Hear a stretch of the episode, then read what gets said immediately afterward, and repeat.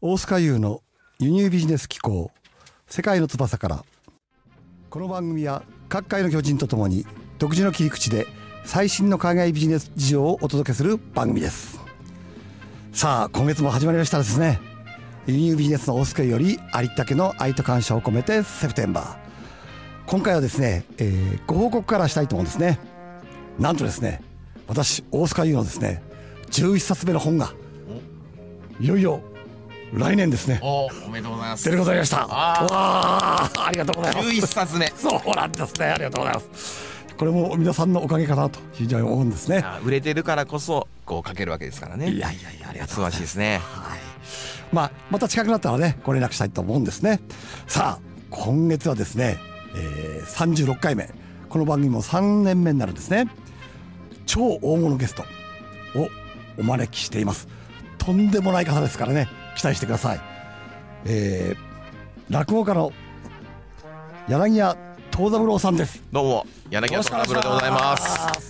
大物かどうかは いやいまやいや。あわかりませんがこれからですね落語家を話をしていきたいんですけど、はい。まずね、はい。えーなぜ師匠に私は師匠っていうのでね、はい。師匠に来ていただいたかと言いますと師匠はですね今現在ですよ。あの世界の中心と言われるニューヨークで単身、落語をそうですねされているということなんですね。そうですね。在住しながらということですね。そうでございます。これはとんでもないことだと思うんですけどね。あーまあな流れですかね。流れですか、はい、アメリカで落語を、まあ、ニューヨークに住んではいるんですけれども、ええ。ニューヨークだけじゃなしに、ええ。ー西海岸も行きますし、ええ。フロリダも行きますし、えというような感じで全米でやってますカナダも行ってますからね。北米を中心にやっておりますなんか主にこう大学をね、はい。中心にされてるんだっていうようなそうですね。えっ、とまだあのビザが降りてない頃は、ええ。いろいろあの、なんていうんですか、有料で講演することができなかったので、最初は大学でボランティアでうん。日本語学科であるとか日本の文化を紹介する大学で講義をしながらとかまた大学の主催で大きなホールで、えー無料で地域の皆さんと学生さんに向けてやるとかそういうところからあの活動をスタートしましたのでなるほどですね。かなりの数の大学回ってますね。はい、あの大学だけじゃなくて、ええ。ー日本人のお子様の補習校であるとか、ええ。えー老人ホームであるとかですね,、なるほどですね。病院であるとかそういうところでボランティアを最初始めたっていうところがスタートですのでえそうですね。なんかあの文化人枠でねあの、はい。入学されてるってことそれも含めましてね、えー私の方からあ師匠のですね、えー簡単な略歴をご紹介したいと思うんですけども、お日大の芸術学部をですね、えーからえー1999年 柳家権太郎さんにはい。入門をされて。まあ中退ですんでね。いい大学3年の時に言わなくていいねいいです。いいです。私はの今一瞬迷ってねこっちのあのー大学日大芸術学部の文芸学科っていうところで、え本当はね僕高校生の時からもう落語家になりたかったんですよ。ーえーあそうですか。で法政の付属に行ってたんですけど、えどうもねなんか法政の文学部も決まってたんですけど、うん。やっぱり芸能に進みたいあって思ってなるほど。結局法政の文学部日本文学科決まってたの行かないで、うん。日大の芸術学部の文芸学科ってところで、うん。より実践的なクリエイティブライティングを勉強して、うん。っていうふうにちょっと逃げたわけです。あの落語家になりきれずに。あのあまりにも落語家になるのが怖くて。どういう意味ですか怖いっての？その師匠方と話したこともないですし、ええその尊敬の念が強すぎて、高校の頃うちの師匠権太郎とか他の師匠方の追っかけをすごくしてたんですけどあじゃあもうその時から？あはい。もう16歳の時から落語が好きすぎてえもうとりあえず出てる本全部読んだりええ。売ってる CD やなんかも集めたりええ。テレビの番組を自分で録画したの編集したりとえか落語がすごい好きだったんですよ。それで結局落語家になるか、うん。あの吉本興業の NSC に入るかっていうのですごく悩んでた時期があって、ええ。そういうのも日記に書いてたのが残ってんですけど、結局僕はでも芸人になるっていうことがあまりにも尊敬の念が強すぎて、師匠に対してってことですか？はそうですね。なので大学ではあの例えば小説を書くとか、うん。えーその台本を書くとかっていううん。クリエイティブライティングを学びたいとというので結局日大の芸術学部文芸学科っていうところに受験して入ったんです。なるほど。でも3年行って勉強している中ええ。でやっぱり落語が好きっていう虫が収まらずにに結局はその3年の時に辞めてうちの師匠の門を叩き、まあ、入門が許されたので大学を中退してこの世界に入って今に至ると。なるほど。そういう意味の名誉あるゆ 名誉名誉ある中退。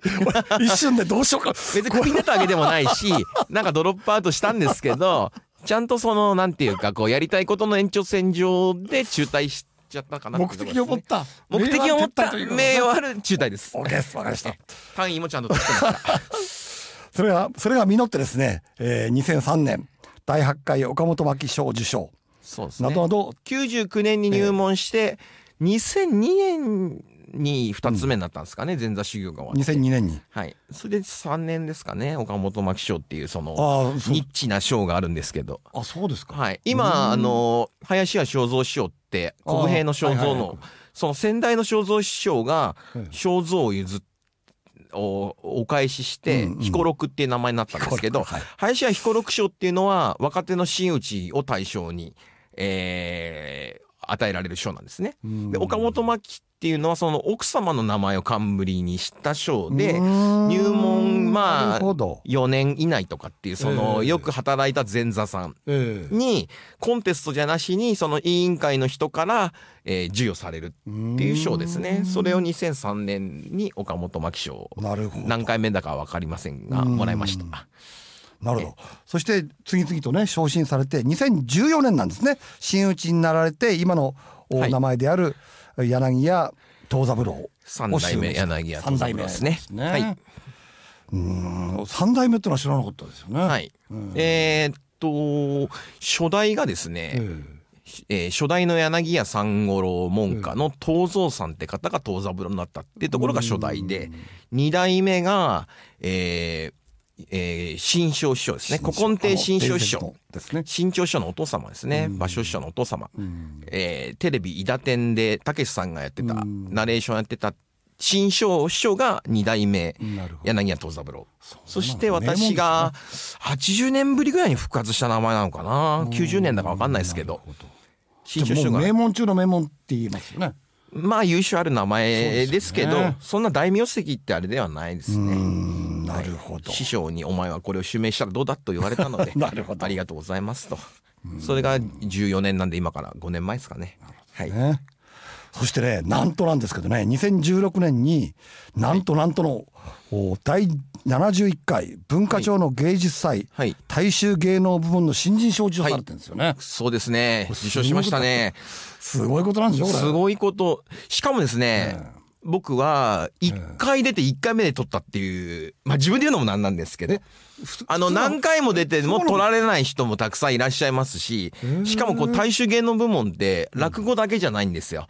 講談も浪曲もどうかすると演歌の歌手の方もいらっしゃるしん。僕の時はあの古道っていう玉三郎さんのあの太鼓の人たちもいらっしゃったしもうありとあらゆるジャンルが参加をしてそうなんですか？その中でそでねはい。それはコンテストで審査員の皆さんが客席にいて、えー、大賞、優秀賞、新人賞っていうのがあるんですけれども、うんその年は大賞がなしで、優秀賞が先輩が取って、僕が新人賞。なるほど、関東部門ですけどね。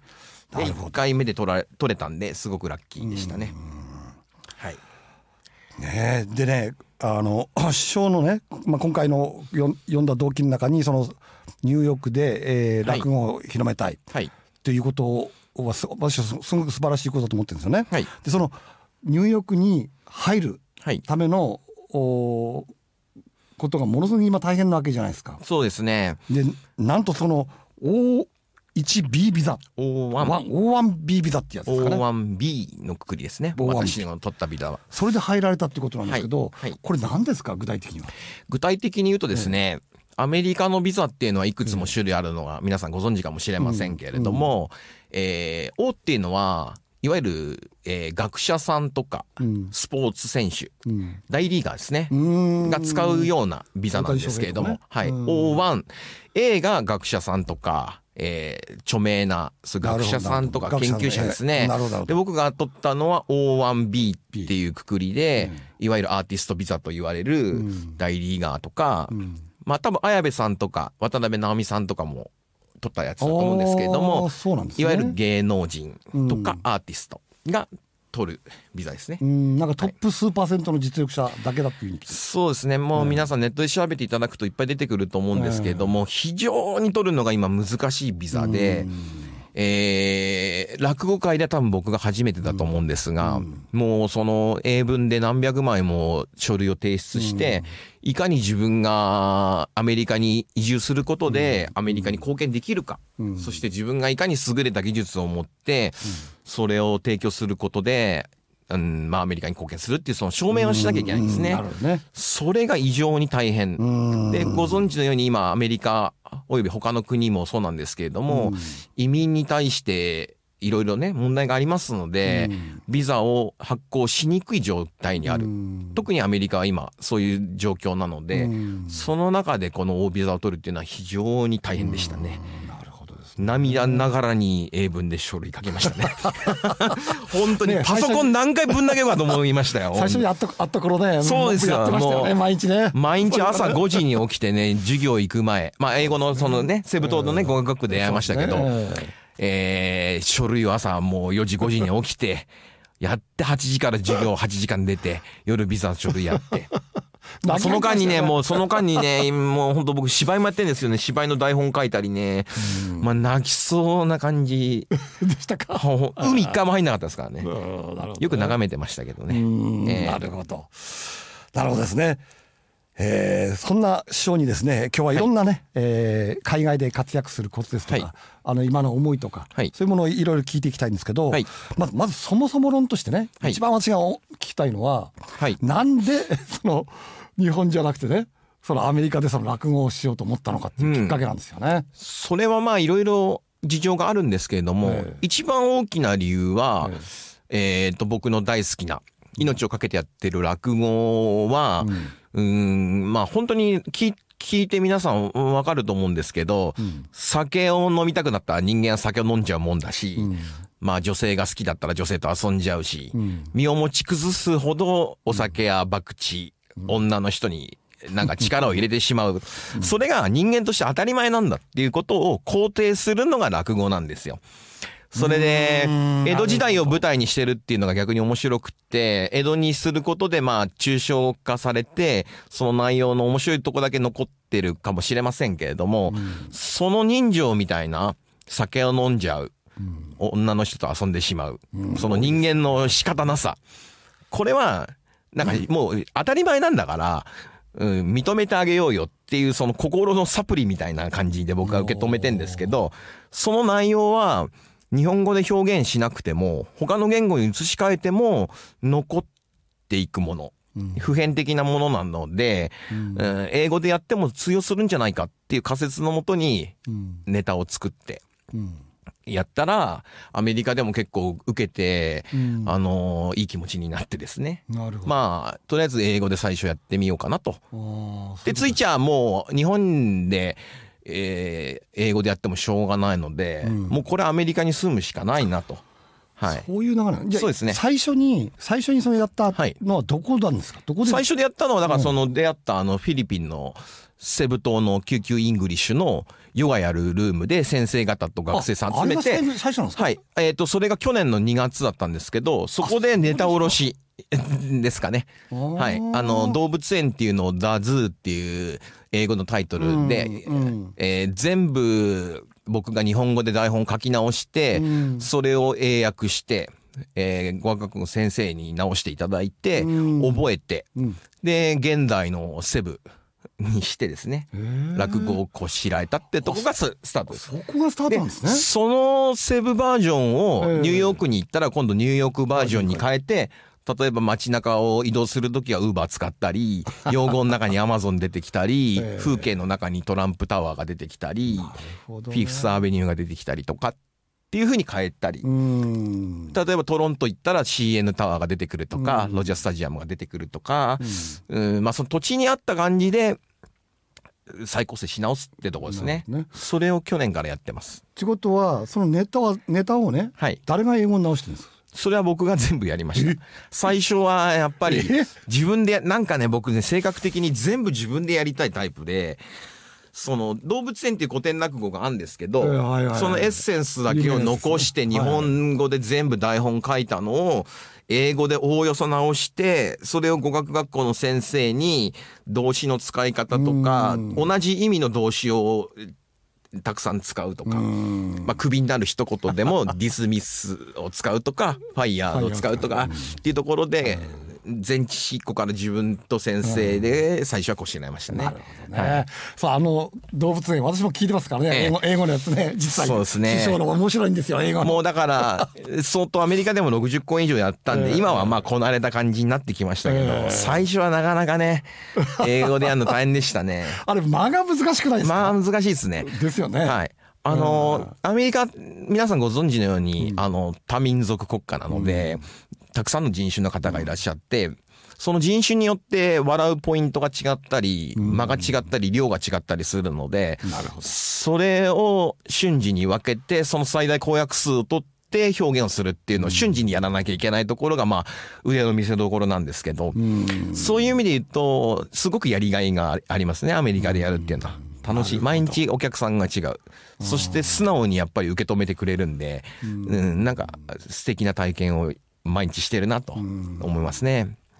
やっぱ我々アメリカっていうと、はい。普通の人を一くくりにするじゃないですか、でもあそこ United States だから違う国がそうなんですよ。確かにね。でね、あのー今年の1月だったんですけど、ええ。ーっと、1月のもう5日から、あの、フロリダ州で仕事をしてまして、最初タンパ行って、その後、マイアミ行ってって感じだったんですけど、えボストン日本人会でお仕事をいただいてたので、1月の12日だけ、1日だけはボストンに行かなきゃいけない。それで、マイアミからボストン行ってマイアミに帰るっていうスケジュールだったんですけど、1月のボストン今年ね、寒かったんですよ。あの、ニュースやなんかでもシカゴがマイナスうん50度とかになってね。うん。トロントも寒かったし、50度。ボストンもニューヨークも異常に寒かったんですよ。でもマイアミは25、6度あってえ、だから本当になんか冷凍のピザってこういう気持ちだなって いきなり解凍されて焼かれて、また解凍、なんか閉じ込められてみたいなね。いあー1日2日でボストン、マイアミっていうのはね、面白かったですね。なるほどね本当、はい全く違う世界ですよ全く違います。うんで、ボストン、ボストン本当寒い。で、マイアミは暑い。っていうね。それがまあ、1日2日のうちに、まあ日本で言うと北海道と沖縄を往復したみたいな感じですけど、それが縦にも横にも広いのがアメリカですね。はい。うん面白かったな、あれは。うんなるほどね、はい。じゃあ師匠ねもうやっぱり師匠のその行動力っていうかパワーっていうか活動力っていうかね、はい。こう世界に出てくるち力素晴らしいと思うんですけどその海海外でねはい。活躍するための今現在ニューヨークにいらっしゃるわけですけど、その首相なりに考えたその、まあ、はいスキルというかね、はいここまあ、心構えでもいいんですけど、はいまあ、コツでもいいんですよね。それって何でしょうかね、海外でこうやっていけるための成功できるための。なんですかね。うんとね例えば。師匠はどういう人間かっていうのを言っていただければそれがそのままえっとね。伝わるのかなとも思うんですねず、なんでアメリカっていうか海外に移住しようかと思ったっていうところのラインなんですけど、うん僕がこう、今喋ってるのを聞いて皆さんが感じるかどうかわかりませんけど、あの、すごく自己主張が強いんですよ。で、自分のやりたいようにやりたい。で、わがまま。それで、古典落語を中心にやってんですけど、まあ、新作も作ったり、あと、柳家藤三郎一座っていう劇団を持って、自分で脚本書いて演出して役者さん使って芝居作ったりやってます。今も今日もこれから稽古なんですけど、あそうですか、まあ、それで芝居やったり、ええ。去年はショートフィルムまで撮って DVD にしたりとかやったり、うん。あと、出版社はちょっと言えない、お某大きな出版社とい契約というか約束をして、今小説も書いてるんですよ。ついにそのクリエイティブライティングの方も本格的にやって、小説も一本書いたのを今編集してる段階で、えー日本ですか？日本の出版社です。あ。日本の出版社。とても大きな出版社から出る予定で今小説書いてるんですけどそう、いうことも含めて、うん。まあ僕がその、なんていうか表現の枠が広いっていうのと、うん。すごくそれをやりたがる。そしてそれを主張したい。っていうタイプでうん。生きているので、うん。日本の落語界の中では割と浮いてると言いますかちょっと特殊なんですよなんね。かわかりますね、それね。でこういう話をアメリカの友達にしたりとかしてると、もうまあ僕ザブちゃんって呼ばれてるんですけどザブちゃん。長三郎なんで、はいはい。ザブちゃん頭の中アメリカ人だから 日本にいるの辛いでしょと、うんだからもうこっち住んだ方がいいよってみんなが言うんで、うん。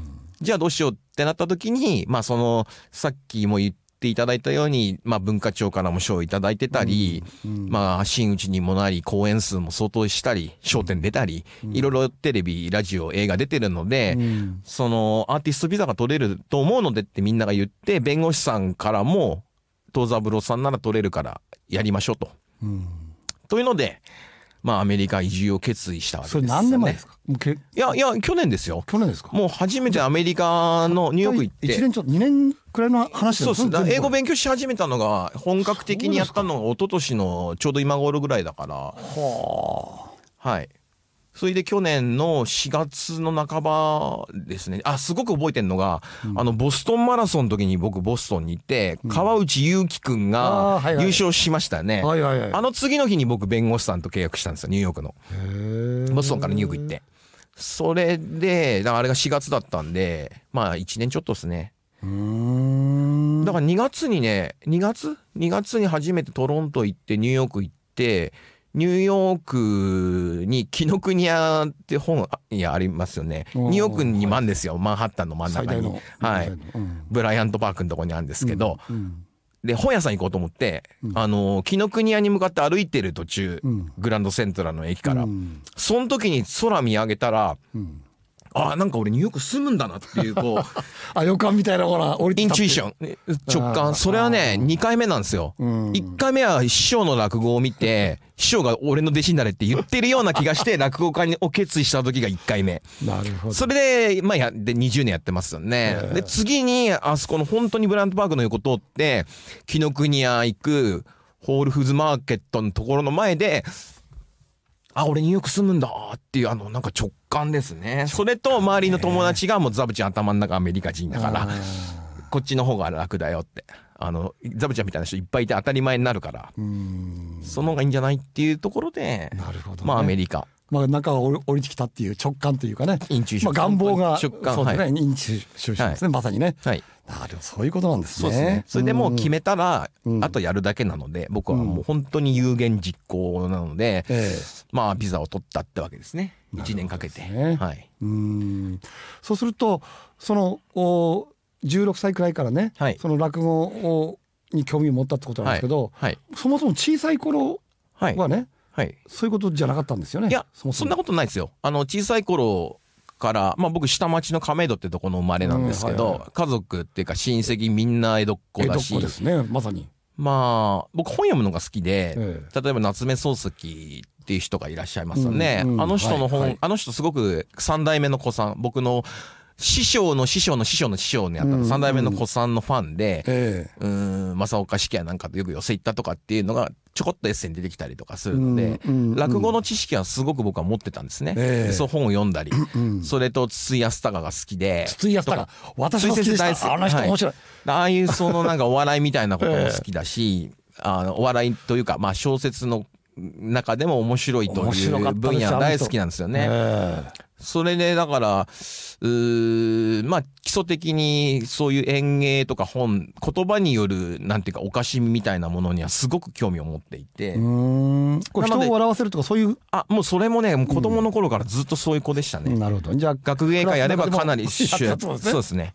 家では口聞かないで本読んでるだけなんですけど、うん。うん、中学校の時も弁論大会、文章書くのも上手だったのか、国語の先生に、あの、選ばれて、学校代表で弁論大会に行ったら、うんもう笑わせて帰ってくるみたいな。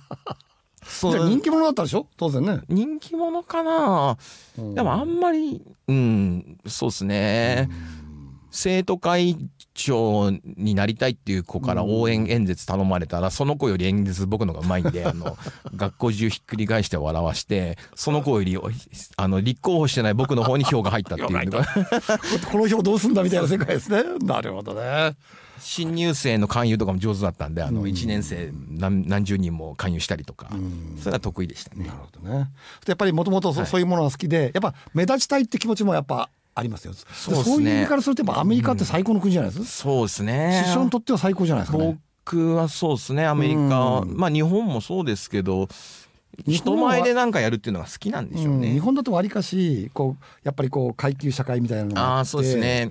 なかなかここそうですね。だから、落語も修行の期間長いですからね。長いですからね。真打ちになるまでにもやっぱり15年、15年かかりますからね。でもまあ、そうですね。アメリカの方が多様だし、うん、多分合ってるんだと思いますね。こう、お付き合いさせていただいて、それ感じますよ。はい。アメリカ楽ですよ。日本みたいに窮屈な感じがないんで。さて、じゃあ最後になってしまうんですけども、資本のね今後の展望というか、はい、もちろんそのお世界にね落語を広めたいという熱い気持ちでやられてるんでしょうけど、はい、この、まあ、具体的な展望といいますかね。今後どうされていくのかっていうこと、ね、なのでまあ今はアーティストビザでアメリカにいますけれども、うん、まあ、いつかはグリーンカード取れたらいいなと思ってるんですよ。で、ね、これね、うん、もうだから日本に対してどういう気持ちになっていくかがちょっと分かんないんですけど、うん、まあ日本には僕以外にもたくさん話し家がいますんで、お任せをしてですね、僕はまあ世界各国で落語を広めていく。うん、で落語って例えばまあお蕎麦を食べる仕草があったり、うん、いろいろ日本の文化ありますよね。踊りを基本にした仕草なんかもあるので、うん、茶の湯も出てきますし、落語を通して日本の文化を世界の皆さんに正しく大きく伝えたいっていうところがありますので。うん。今英語でやってますけど、次はスパニッシュでやるかもしれないし、中国語でやるかもしれないし、できたら、あのー、すごい小さな少数民族の言葉とかで小話をやって笑わしたいとか、ね、そういうのはすごく考えてるんです。だからアフリカ行きたいなとか、はい、そういうのはすごく考えてますね。なるほどね。あとね、私は個人的にね、はい、師匠にやってもらいたいことがあって、はい、実はね、その海外でもね、はい、今日本のアニメやなんか日本語のままに向こうに流れて、はい、それを見てこう日本語を勉強してる人が増えてきてるじゃないですか、うんうん、だから師匠にもね、はい、海外で短いものでもいいですから、はい、日本語に興味ある人にねあそうですね。落語をして話してそれを、ね、覚えてもらうってことをやってもらいたい。今ねもうねそれは取り掛かってんです。やってっていうのも、ええ、あの NPO を今作る準備をしてて、えうん、全米落語協会っていうのを立ち上げようと思って今かなりの人を巻き込んで下準備してんですけど、うん、その全米落語協会で落語コンテストみたいなことをやって、うん、えー、日本語部門と英語部門っていうふうに分けて、えー、日本語がネイティブじゃない人が日本語で落語する。まあ、実際もそういう子たちがいるんですよ。いるんですか？います。あの、トロント大学なんかは落語をやってる学生さんたちが多いんで指導したりなんかもしてんですけど、うん、まあそういうことをアメリカおよびカナダ、うん、北米でやっでいずれは世界的に日本語を使って落語をやる人出てきたら面白いですよね。いやそれそうするとやっぱ面白い話だとみんな覚えるじゃないですか。そうですね。うん、だからそれをやってもらいたいんですよね。はい、だから日本語って結構ねやっぱ漢字掴んで読むの難しいんですよ。うんうん、でも落語ってこう口伝えの芸だから喋、うん、るのが専門だから。うん案外落語を通して日本語学ぶっていうのはね有効じゃないかなって有効と思ってるんですよ。はい。うん、私のね一つの夢としてやっぱ日本語をね、はい、日本語だけで日本人が世界を割烹できる世の中、うん、これあったらロマンチックじゃないですか。そうですね。だからね、えー、僕ねアメリカ選んだもう一つの理由は、うん。うん、まあ、この秋は、うん、えっ、ー、とボストンでツアーを東海岸でツアーやるんですけどボストンの大学もいくつか行くんですけど、うんアメリカの例えば MIT とかありますよね。ああいうところのメディアラボとかに今後ちょっと提案していきたいのが、うん、人工知能を使って同時にその翻訳っていうかそういうのができないかなと。でお客さんのレベルに合わせて翻訳の分量を自動的に AI が判断して増やしたり、えー、減らしたりする。っていうことができないか。それとバーチャルリアリティの中に寄せを作って僕が現れて、日本語で落語をやるんですけど、うん。その言語を自分の言語を設定することによって僕がその言葉で話しているかのように落語をあ仮想空間の中でやったりするっていうことがアメリカだと、まあ、西海岸あのシリコンバレーなんかもよく行くんですけあど、うん。そういうところで連携してできないものかと。うん。それをやるにはやっぱりね、うん、アメリカなんですよね。そうないいうとことこも考えてます今は。うん。なので落語を本当に広く大きくひするためにはもうテレンテクダでどうやるかっていうのを考えるのが僕の人生なので、うん。なるほど。ね。素晴らしいですね。だから、うん。まあ、言葉の壁を越えるっていうのをどうしていくかってことですよね。まあ、僕が英語をもっと勉強するっていうのはもちろんそうなんですけど、うん。はい。まあ最初はねこれ英語でいくしかないと思うからこれでいいと思うんですけどやっぱりゆくゆくはね、日本語日本語をねそうですね。日どんど本語。ん海外に輸出していきたい。そうですね。ね日本語は素晴らしいですよね。うんやっぱりいいですよ、はこう平坦な言葉。みんな海海外の人がみんなはい。美しい言葉って言いますよ、はい。うんもう本当にこう平らな感じで。そうですね、やっぱり日本語っていうのは漢字とひらがなとカタカナがあるっていうこの特色ですよえーね。うん。うん、そし、うん、そうですね。美しいですね。うん。あとねもう一つやってもらいたいことがある。来年東京オリンピックあるじゃないですか、はい。そこに首相にねはい。アメリカ RAKUG を落語。横文字の落語としてね逆輸入で入ってきてもらいたい。だから結局僕がアメリカで作ったネタを日本アメリカででね。うん。日本で英語でやるってことですよねそのインバウンド向けに。ねオリンピックでやってきた外国の方にまあ日本語で紹介してもいいんですけど英語で落語っていうのを紹介するっていうことですよね。それはまあ難しいことではないと思いますし機会があると思そういますですねこれ絶対面白いと思うんですよ、そのはい。オリンピックに合わせてね。そうですね。うん。それはきっとできるでしょうね。うん。はい。そしてさらなる夢はん？なんかこうあれば最後に。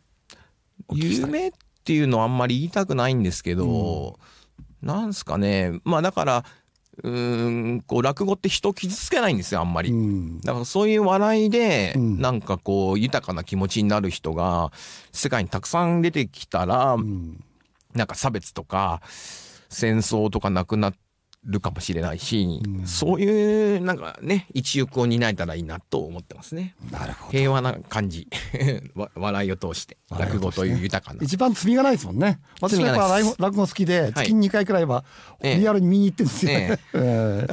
あアメリカのスタンダッコメディなんかはやっぱり人種の話とか、あのそういうことも含めての笑いで、多少差別的なことがあったりとかするんですけど、落語っていうのはストーリーがあってなんかこうね与太郎みたいな人も含めて、うん、笑いを作っていく、そういう世界観を世界に広げて、豊かな気持ちにね。争い事もなく、平和になったらいいな、そうですね、はい、ロマンチックですね。さあ楽しく過ごしてきたんですけど本当はね師匠にちょっと落語でもやってもらいたかったけどノーギャラだから怒られちゃうなんだけどまあ残念ながら時間が来てしまったまあんですけど、僕の YouTube やなんかにも落語はいっぱいアップしてますんで英語でも。ねこれ師匠にね、はい。こうアクセスしたいとかもっと師匠について知りたいとかね、はい。思う人はどうすればいいですかね今後？ザブドットサイトっていうふうに。ザブ ZABU ダット。サイト？SIT でで調べていただくと私のホームページが出てきて、うん。Facebook なり Twitter なり Instagram なりブログなりに飛べるようになってますので、ぜひそこからこう連絡していいんですか？はい。あ大丈夫なんですか本当に？大丈夫ですよ。大丈夫ですか、はい。ということなんで、えー連絡していただけるとですね、師匠が直々に返事をくれると。しないかもしれないですけどね、まあ忙しいからねじ時差もあるしね、えはい。ということでですね、えー今日もお素晴らしい話をねお伺いしました。でやっぱり師匠にはですねこれ世界にはい。向かって大いに日本の優位性をえどんどんアピールしていっても。まあゆ日本が優位というか そういうことはないと思いますけど。日本も世界と一緒の中で違う文化があるということを見ていただいてですね、日本の良さを知っていただければと思いますね。ということで、えー本日はどうもありがとうございました。こちらこそありがとうございました。はい。えー次回の放送はですね、えー10月16日水曜日6時から行いますそれではまた次回お会いしましょう。ありがとうございました